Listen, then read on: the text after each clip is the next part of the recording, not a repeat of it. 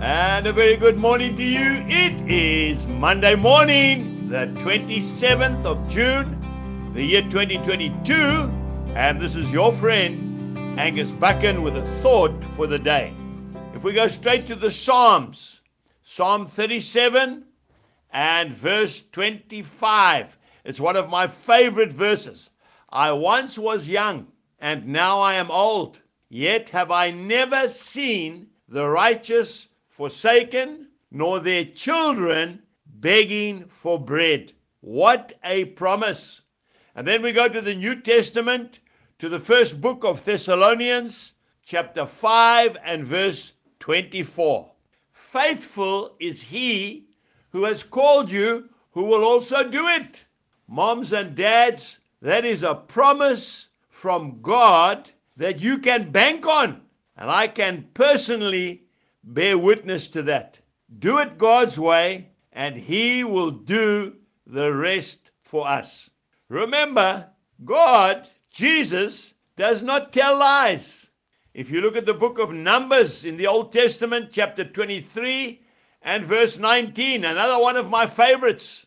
God is not a man that He should lie, nor the Son of Man that He should repent. Has He not said it? Will He not do it? Has He not spoken?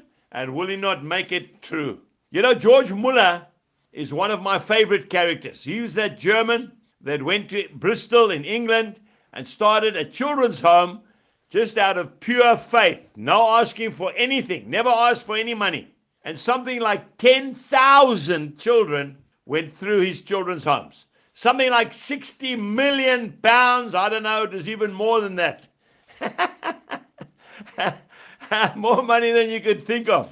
And when he was an old man, he lived to a very old age, they came to him and they said, you've done such a wonderful job. We want to take out a pension scheme for you so that you'll never be short of money. And I think tears must have run down his face. Oh, he said, Jesus has supplied all of my needs for all of these years. And of course, the vision that He gave me, I couldn't accept that pension. I feel that I would probably hurt Him. Please give it to somebody else, and I'll continue to trust Him. Have a good look at your own life and ask yourself an honest question.